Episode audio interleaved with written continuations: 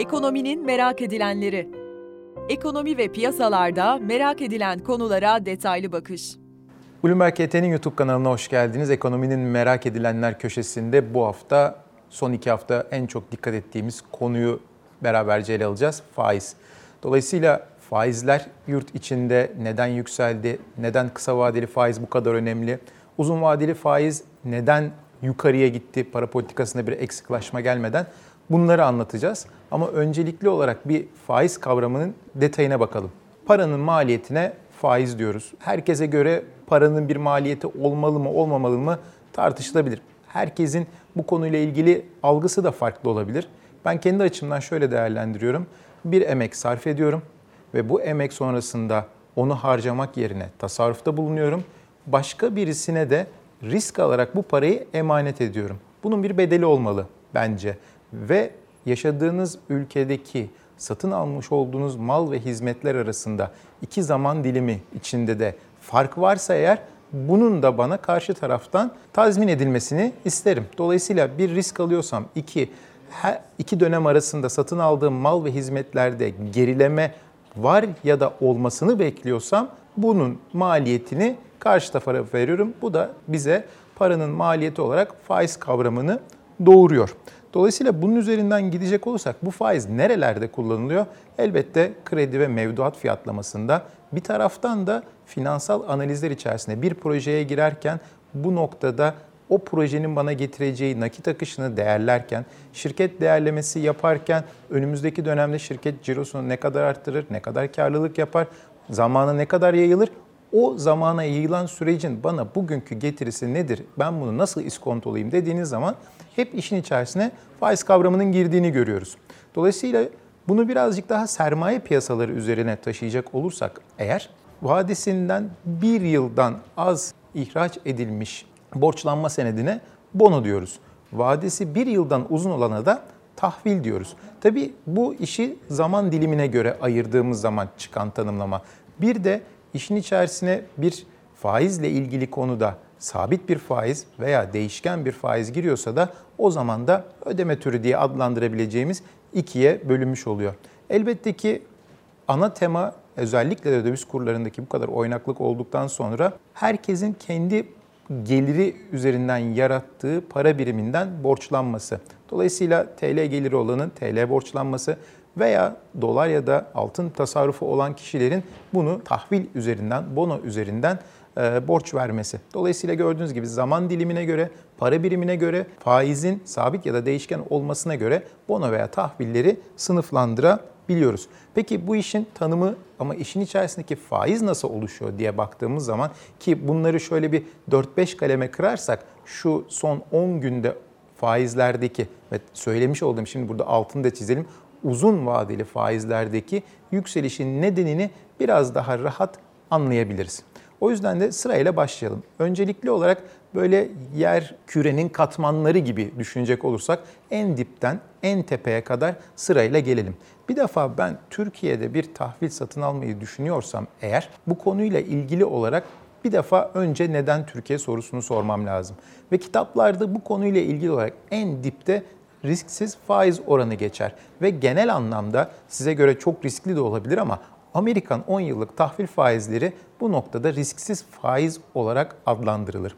Hatırlayacak olursanız eğer özellikle Biden'ın koltuğa oturmasından sonra paketleri arka arkaya açmasından sonra Amerikan 10 yıllık tahvil faizlerinde yükseliş bekleniyordu ama bu kadar hızlı olması da beklenmiyordu. %0.70'den %1.70'e doğru hızlıca bir hareket oldu. Dolayısıyla Türkiye yerine Amerika'yı tercih eden yatırımcılar eskiden %0.70 bulurken şimdi %1.70 buluyor. Bu Türkiye ve içinde bulunduğu diğer gelişmekte olan ülke tahvilleri açısından değerlendirdiğimizde çıtayı bir kademe yukarıya aldı. Bir defa bunu bir köşeye yazalım. Yani Ocak ayından Mart ayına kadar geldiğimiz, geldiğimiz sürede Amerikan 10 yıllık tahvil faizlerinde biz yaklaşık olarak %1'lik bir yükseliş gördük.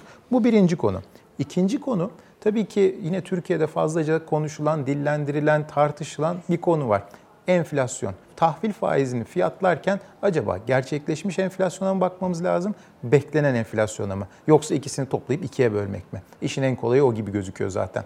Ancak Türkiye'de gerçekleşen enflasyon fiyatlamaların üzerinde ki işte kira veya farklı konularda rakamlara baktığımız zaman genelde gerçekleşen enflasyon üzerinden gidiyor ve bizim de bunu hissettiğimiz enflasyonda daha yakın olduğu için genelde yatırımcıların kafasında gerçekleşen enflasyon tahvil faizinin içerisine geliyor. Dolayısıyla işin bu kısmı var. Tabii politika yapıcılar açısından değerlendirdiğimizde bir miktar beklentilerinde yönetilmesi ve bundan sonrası için tabii ki çizilecek para politikası e, rotası açısından beklenen enflasyonun da önemli olduğunu söylemekte fayda var. Dolayısıyla risksiz faiz oranı yükseldi. Bu birinciydi. İkinci enflasyona baktığımız zaman ki son dönem içerisinde enflasyon beklenti anketi ve TL'deki hızlı değer kaybından sonra bir kur geçişkenliği olması bekleniyor. Dolayısıyla bu da enflasyonun bundan bir 10 gün önce çizilen patikasıyla bugün çizilen patikası arasında bir farka yol açıyor ve enflasyon belki Nisan'da %16 en yüksek değer görecekken belki şimdi %17'lere 18'lere gidiyoruz. Dolayısıyla bu da tahvil faizlerini yukarıya doğru çeken başka bir unsur. Tabii beklenen enflasyon dediğimiz zaman şu da devreye giriyor. Hepimiz biliyoruz ki Türkiye Cumhuriyet Merkez Bankası'nın hedeflediği enflasyon değeri %5'tir. Peki biz bu %5'e giderken bir önceki Türkiye Cumhuriyet Merkez Bankası Başkanı Naci Ağbal'la bu hedefe daha kısa sürede mi gidecektik? Şimdi başkan değişti. Daha e, uzun bir zamanda mı gideceğiz? Bunu zaman gösterecek. Ama bunun yaratmış olduğu bir belirsizlik bile biz daha enflasyonu daha uzun bir zaman içerisinde düşüreceksek de eğer bu da uzun vadeli tahvilleri yukarıya alan başka bir unsur olarak karşımıza çıktı. Peki işin içerisine bunu koyduk ama bir de risk primi var. Dolayısıyla ben birisine paramı veriyorsam vadesi geldiğinde ana para artı faiz olarak bunu geri isterim. Ama ortada bir risk var mıdır? Evet ben bu parayı verdikten sonra acaba bana geri gelecek mi? Bunu da ülkeler açısından değerlendirdiğimizde en rahat CDS üzerinden, kredi risk primi üzerinden okuyabiliyoruz. Orada da bizim gördüğümüz yine 19 Mart tarihini baz alacak olursak 300 değerine gelen bir Türkiye'nin 5 yıllık kredi risk primi vardı. Bugün baktığımızda 450'ye geldi. Dolayısıyla orada da diğer iki etmende olduğu gibi bir yukarıya doğru geliş var. Bu da bizim 10 yıllık tahvil faizimizi yukarıya doğru atan başka bir e, faktör olarak karşımıza çıktı.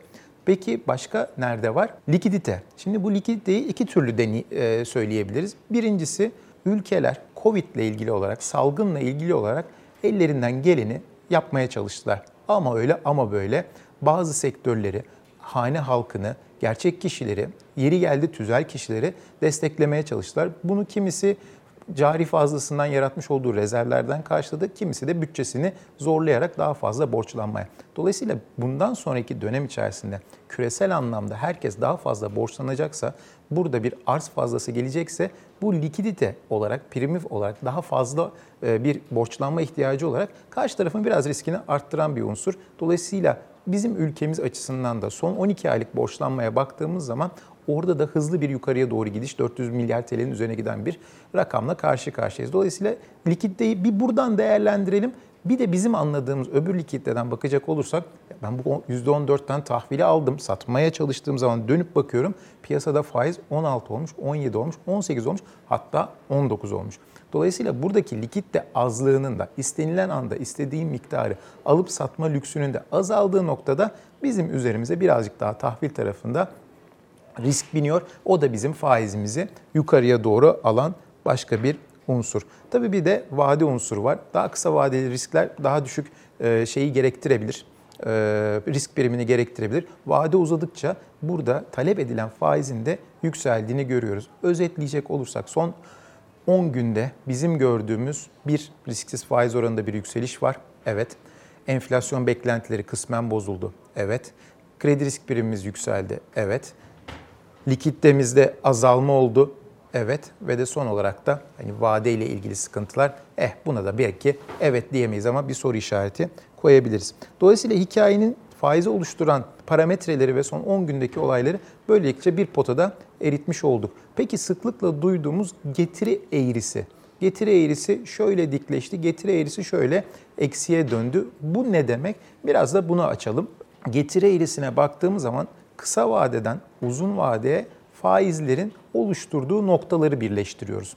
Dolayısıyla kısa vadeli faizler düşük, uzun vadeli faizler yüksekse şöyle bir pozitif açıyla yükselen e, bir e, getiri eğrisiyle karşı karşıyayız. Bu getiri eğrisinin dikleşmesini biz en yakın nerede yaşıyoruz? Amerika'da. Amerika'da 2 yıllık tahvillerin faizleri son derece düşükken reflasyon beklentileriyle birlikte ekonomideki canlanma beklentileriyle artan arz baskısı, likidite baskısı nedenleriyle 10 yıllık faizlerin bir anda 1.70'e geldiğini gördük. Dolayısıyla ikisinin arasında fark açıldı.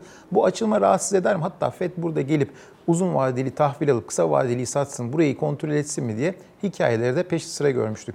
Bizde durum birazcık daha Türkiye'de ters oluyor. Biz genelde alışkın olduğumuz konu şu. Bizde bir hep enflasyon problemi olduğu için son 4-5 yılda e, burayı da kontrol etmek için biz genelde kısa vadeli faizi hep yukarıda tuttuğumuz için ki kısa vadeli tahvili bonoyu en çok etkileyen konu da merkez bankalarının uyguladığı politika faizidir. Bizim genelde gördüğümüz 2 yıllık tahvil faizi biraz daha yukarıda, 10 yıllık tahvil faizimiz de enflasyon düşecek beklentisiyle hep aşağıda olurdu. Dolayısıyla getiri eğrisindeki dikleşmeyi veya yataylaşmayı bu şekilde açıklayabiliriz. Peki faiz bizim açımızdan bundan sonra neden önemli? Bir defa şirketler şöyle bir karar verecekler bundan sonrası için veya sizler. Bundan sonra faizler daha da yükselir mi? Faizler bundan sonra daha da düşer mi? Faizler bundan sonra daha da yükselir diyorsanız borç verecekseniz birine mümkün olan daha kısa vadeyi tercih etmeniz lazım ki faiz yükseldiği anda daha yukarıdan birine borç verebilin. Yok eğer faizler bugün en yükseği gördü. Bundan sonra aşağıya gelecek diyorsanız da bir an evvel getirinizi kitlemek için mümkün olan en uzun vadede birine ya kredi vermeyi tercih edebilirsiniz ya da tahvil faiz, e, tahvile bonoya yatırım yapabilirsiniz. Şimdi bizim geldiğimiz noktada şu son 10 günde şunu söyleyebiliyorduk. Mesela Naci Ağbal'ın son yapmış olduğu politika faiz oranı 200 bas puanlık artıştan sonra yabancı raporlarında şunu görüyorduk. Türkiye politika faizini %19'a getirdi. Her şey sabit kaldığı ölçüde Merkez Bankası artık sıkılaştırmayı bitirmiştir diyen hem Barclays'in raporu vardı. Hem de yanlış hatırlamıyorsam bir yabancı banka daha vardı ama JP Morgan'dı galiba. Neyse. Dolayısıyla şimdi orayı şöyle düş toparlayacak olursak eğer biz politika faizinde zirveyi gördük diyorsak insanlar birazcık daha öngörülebilir bir şekilde borçlanmasını veya yatırımlarını yapabilirlerdi. Bugün geldiğimiz noktada uygulanacak para politikası ile ilgili bir gri alan ister istemez oluştu. Bir kredibilite boşluğu ister istemez oluştu. Piyasada bunun e, şu son söylemlerle ne kadar dolup dolmayacağını yakından takip ediyor. Peki bizde bu kısa vadeli faiz neden bu kadar önemli? Niye bu kadar biz Türkiye Cumhuriyet Merkez Bankası'nın para politikasına ya da haftalık repo faizine e, takılmış durumdayız? Bunun açıklaması da son derece basit zaten. Türk bankacılık sisteminde ezelden beri gelen ve Türk bankacılık sisteminde bunu yönetmeye çalıştığı bir durumla karşı karşıyayız. Bizdeki ana fonlama kaynağı olan mevduatlar sermaye piyasasına değil mevduatlarda kalmaya devam ediyor. Mevduatların da aşağı yukarı 3 aya kadar olan kısmı bu pastanın %50'sinden fazlasını oluşturuyor. Hal böyle olunca para politikasındaki faiz düşüşü ya da gelişi bankaların da rakamlarını ciddi anlamda e, maliyetlerini aşağıya da yukarıya doğru etkileyebiliyor. Tabii bizim sanayicimizin de şöyle bir durumu da var. Diğer ülkelerin haricinde sermaye piyasalarını fazlaca kullanıyorlar mı? Soru işareti. Ya da kullanabiliyorlar mı? O da farklı bir konu. E, böyle bir durumla karşı karşıyayız. Öz kaynaklarını fazlaca oyun içerisine koymayı sevmedikleri için dönüyorlar banka kredilerine. Banka kredileri tarafında da işte bu oynak mevduat maliyeti bu tarafa da yansıyor. Dolayısıyla başka ülkelerde bu kadar ön planda olmayan kısa vadeli faizler bizim önümüze daha çok gelir oluyor. O yüzden de bundan sonrası için de işte bu anlattığım politika faizi o bir tarafta duruyor ama piyasanın fiyatladığı uzun vadeli, tahvil faizleri esas bizim kredimizi, bundan sonraki büyümemizi, hazinenin faiz gideri olarak yazacağı rakamı yani sizin benim cebimden çıkacak olan faiz giderlerini yönetmesi açısından son derece önemli. Bir taraftan da tabii işte Türkiye'de bitmeyen bir konu vardır. Büyümenin iç taleple karşılanması, krediyle büyüme. Burada da hani e, son derece e, benim kendi risk iştahım üzerinden paylaştığım bir e, tweet vardı. Oradan gideyim. Belki siz de yorumlarınızı bunun altına bırakabilirsiniz. Türkiye'de borçlanmak için benim gibi orta düzeyde bir e, risk iştahınız, risk algınız varsa neler önemli olabilir diye ben kendi kafamdan şöyle bir sıraladım. Birinci sıraya şunu koydum. İş güvenliğim var mı? Yani yarın geldiğim noktada hala Bloomberg HT'de araştırma müdürü olarak çalışmaya devam edecek miyim? Ve ne kadar süre daha bunu böyle performansım düşmediği, her şey sabit kaldığı sürece devam ettirebilirim. Bu birinci soru. İkinci soru harcanabilir gelirim yani enf, e, reel anlamda enflasyondan düştüğü noktada harcanabilir gelirim reel olarak bundan sonra da artacak mı ki ben bu ikisini karşıladıktan sonra gönül rahatlığıyla gideyim uzun vadeli bir kredi çekip bir mal alayım. Bu konut olabilir, araba olabilir veya farklı bir yatırım olabilir. Dolayısıyla bu iki soruya benim öncelikli olarak cevap vermem lazım. Üçüncü soru yatırım için mi alıyorum ben bu malı, ihtiyaç için mi? İkisi arasında çok büyük fark var. Eğer ihtiyaçsa dolayısıyla bir şekilde bütçemi zorlayarak bu işi halletmem gerekebilir. Mesela salgın konusunda toplu taşıma ile ilgili olarak şüphelerim var. İşimi daha işime kendi arabamla gidip gelmek istiyorum. O zaman ihtiyaçsa bu diğer ikisinden birazcık daha feragat edip burada e, kredi kararı verebilirim. Üçüncü konu malın fiyatı. Dolayısıyla malın fiyatı bundan bir yıl önce bu malın fiyatı neydi? Ne kadar alabiliyordum? Veya kredi kullanacaksam bu malın fiyatı benim kaç maaşıma denk geliyordu? Şu an baktığımda bu malın fiyatı benim kaç maaşıma denk geliyor? Dolayısıyla bu da çok önemli bir kriter. En son olarak da paranın maliyeti. Dolayısıyla ben bu dört tane soruya gönül rahatlığıyla evet diyene kadar geçmeliyim ki bir taraftan paranın maliyeti yani faizi veya buradaki işte kredi oranını düşüneyim. O yüzden de bizim önce halletmemiz gereken şey yurt içindeki özellikle istihdam kısmı, özellikle e, öngörülebilirlik kısmı en son benim için sıralamada paranın maliyeti geliyor. O yüzden de bundan sonraki politikalar şekillenirken umarım bu ortaya konan ve işin tepesinde isim olarak bir sembol haline gelen Ağbal dönemi ama fiyat, daha önemlisi fiyat istikrarı vurgusu önümüzdeki dönemde devam eder ve bizim ödemiş olduğumuz faiz maliyeti de bir o kadar aşağıya gelir.